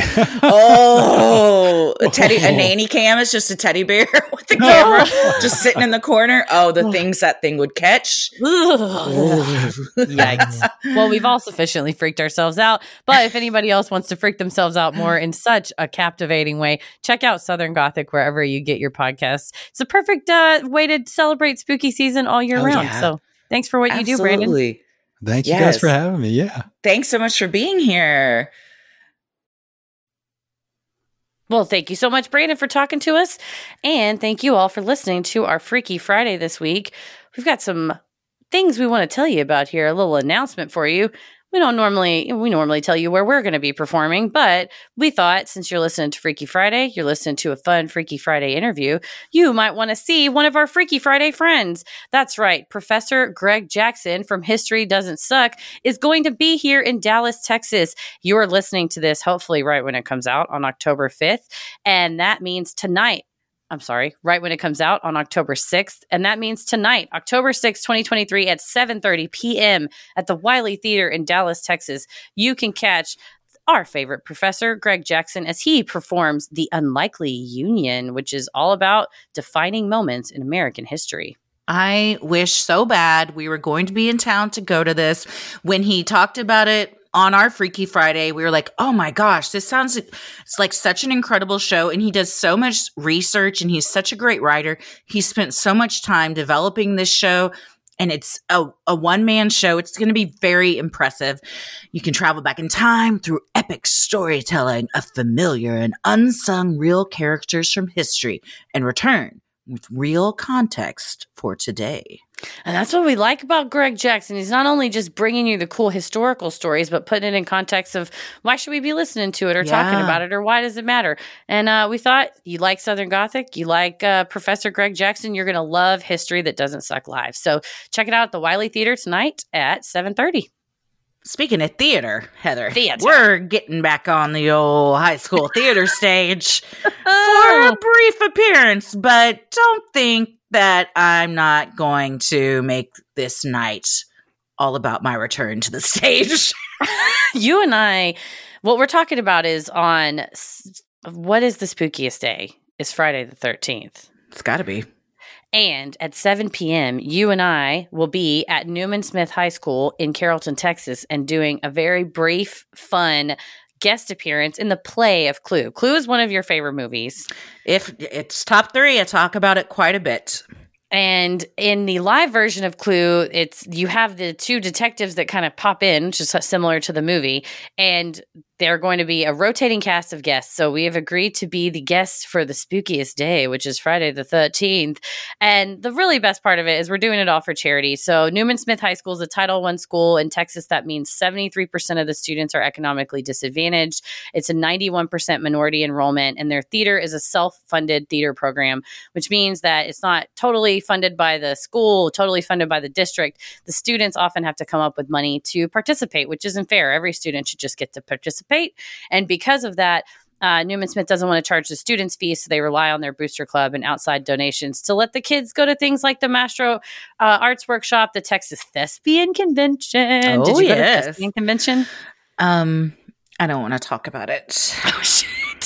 Well, as a proud member of Troop 6292 from John Horn High School, I think all students should get to go to the Thespian Oh, Conference. yes, they should. big of a I will not besmirch the name of my old theater teacher because she is no longer living, but she had a bad experience there and then decided no one, w- we couldn't participate. And Oh. that's the oh. only way you get scholarships with Yes. theater is UIL. So we didn't get to do UIL. And then the year I, after I graduated, they hired a new theater director and then they went on to UIL and won a bunch of shit. So that Oh, was, that's cool. But a lot of my friends that stayed in it did end up getting theater scholarships after that when they graduated. So that's nice. See, and that's the wonderful thing about theaters is something that the kids can do, be passionate about, and maybe even get their college paid for. So your donation goes to help that. Check the link in our bio for how to donate. If you're in Dallas and would like to see the wonderful production of Clue, Newman Smith High School in Carrollton, Texas, come and see us on uh, the freakiest of Friday of all, October 13th at 7 p.m. and we'll pop on stage. But mostly, it's just a good ass play.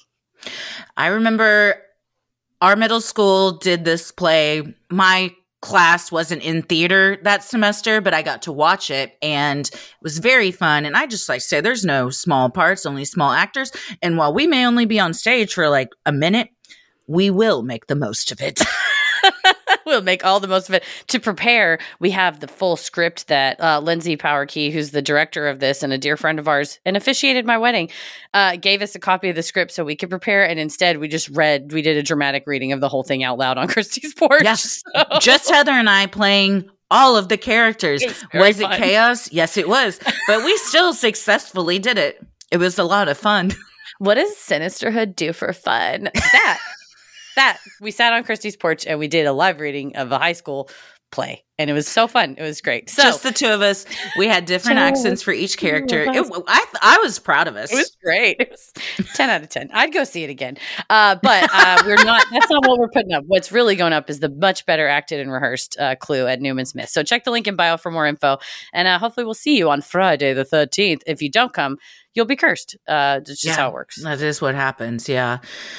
Well, thank you again to everyone that sent in their Freaky Friday stories and to Brandon from Southern Gothic for talking with us.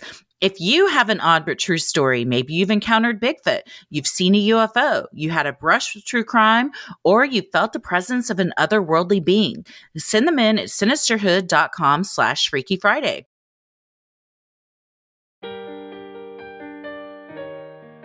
If you like our free episodes, you'll love our Patreon bonus content. You can join for free to see what we're up to next or dive into over 500 hours of bonus content. We've got all sorts of stuff that we just This week? recently posted. And this week we got all new true crime headlines. We're talking about updates in the Murdaugh case, the Ellen Greenberg case, a small update in the Idaho murders case, and we've got uh, some non-true crime content. If you need something lighter, we've got, done some recent Ask Reddit. Anytime you want something wacky, just scroll back through to like Judge Christy or I the Assholes. Those are always a hoot. There's an off my chest that has was it off my chest or ask Reddit? The tampon? Fiona and the tampon? It has garnered more comments than I think any post oh, we've yes, ever had. Yes, it was just what we. Sorry, I was like, "What tampon?" Yeah, duh. We just did a whole long thing about it. There's a tampon mystery. This lady keeps finding tampons in her house, and we can't figure out why. And please help. So please we think we think her husband's having an affair. We can't prove it, but everyone in the comments also thinks something very sus is going up, and there's a lot of suggestions as to how she could figure this out. So if you want to get in on this mystery that is still not solved, we're actively trying to solve it. Please. Go to sinisterhood.com slash Patreon. Yeah, just click it in the top banner. You can also, while you're at sinisterhood.com, click shop in the top banner and check out Sinisterhood merch. We've got t shirts, mugs, totes, stickers, clothes for your kiddos. We also have some new stuff like a new crew neck sweatshirt. sweatshirt. We have a new hoodie with a nice kangaroo pocket. And we have a Mhm. very cool beanie with the Sinisterhood logo in purple with like a white outline. It's a black beanie. It's very warm and cozy and it fits snug and nice down on your head. It's not going to be cold enough to wear it on our trip that we're about to go on, but I'm I'm just gonna wear it as soon as it gets cold here. when you brought it over, you got the we got the sample in and you wore it over. Tommy and I were both like, Yes. They're like, Looks look very that. good. Yeah. Very fashionable. So go to sinisterhood.com, click shop on the top banner, and get yours today. While you're there, you can also review the show, follow us on socials, and check out the episode description for more fun like topic based playlists and links to live show tickets. You can follow us on Instagram and Twitter at Sinisterhood Pod. You can like us on Facebook at Sinisterhood. You can watch our full interview with Brandon from Southern Gothic, as well as all of our other Freaky Friday interviews at youtube.com uh, slash Sinisterhood Podcast. We're also on TikTok and Cameo. If you go to cameo.com slash Sinisterhood, you can book us to do a custom personal video shout out. So we can say happy birthday, I love you, happy anniversary, whatever message you want to deliver to the Sinisterhood fan in your life, we would love to deliver. It's one of our favorite things to do. And if you put more info in there and ask us to bust out a puppet or something silly, we usually can accommodate those requests. Uh, but go to cameo.com and book the uh, custom video shout out of your dreams today. If you do it in the next uh, 48 hours, you'll get one from the beautiful city of Wilmington, North Carolina. Yeah, you have uh, this weekend. If you do this, You do this it this weekend. This is the only time that We we'll might- be in Wilmington, North Carolina. we might be able to do a cameo from a haunted ship TV. that is true. So we could. get We might be able in. to. yeah, get it in before like Sunday. So uh, cameo.com slash sinisterhood. Where are you at on the computer? I'm on Instagram at Christy M. Wallace and TikTok at Christy or GTFO. And I'm soon going to be on Juggalo Book at, oh, I'm going to workshop that name because it's got to be really good. And probably a lot of them have been taken, but uh, TBD. I'll get back to you. Heather, where are you? Uh, Chicken Hunter 69420 on Juggalo Book. and then I'm uh, I'm always on them chickens and everywhere else at Heather versus the world. I have to listen to the lyrics of this song as soon as we're finished. We're just gonna turn it on. Oh, You're why does that 69 420 always make me laugh? It will never, never not not make me laugh. I'm sorry, they're funny numbers. They and together they're the best number. It's hilarious. Uh, It's this Airbnb, great. I'm gonna lose some ranks. They're gonna be like, they play Juggalo music for 72 hours straight. The neighbors complain the whole time. they shouldn't have complained. They should have enjoyed it. Yeah, here's a cup of Faygo. Why don't you go enjoy yourself? And then The she's like, um. I don't take Juggalo coin. And we're like, well, this is how we're paying for this. So you can take it or leave it. Listen, we've recently converted the Sinisterhood bank account solely to Juggalo coin, and we don't know how to pay you otherwise. So you want money or you want money? She's like, fine, it's fine. Yeah. And then th- that's how the Juggalo movement, it's a grassroots movement, you know? You got to force people part. sometimes into it, but it happens. Do your part. Do your part. As always, the devil and the juggalos rules the airwaves. Keep it creepy. Whoop whoop. Give me that Faygo. Wait, I said keep it creepy. You're supposed yeah, to no, say that. Leave. I confused myself because I threw in the, the whoop whoops. Whoop whoop. Bye, ninjas.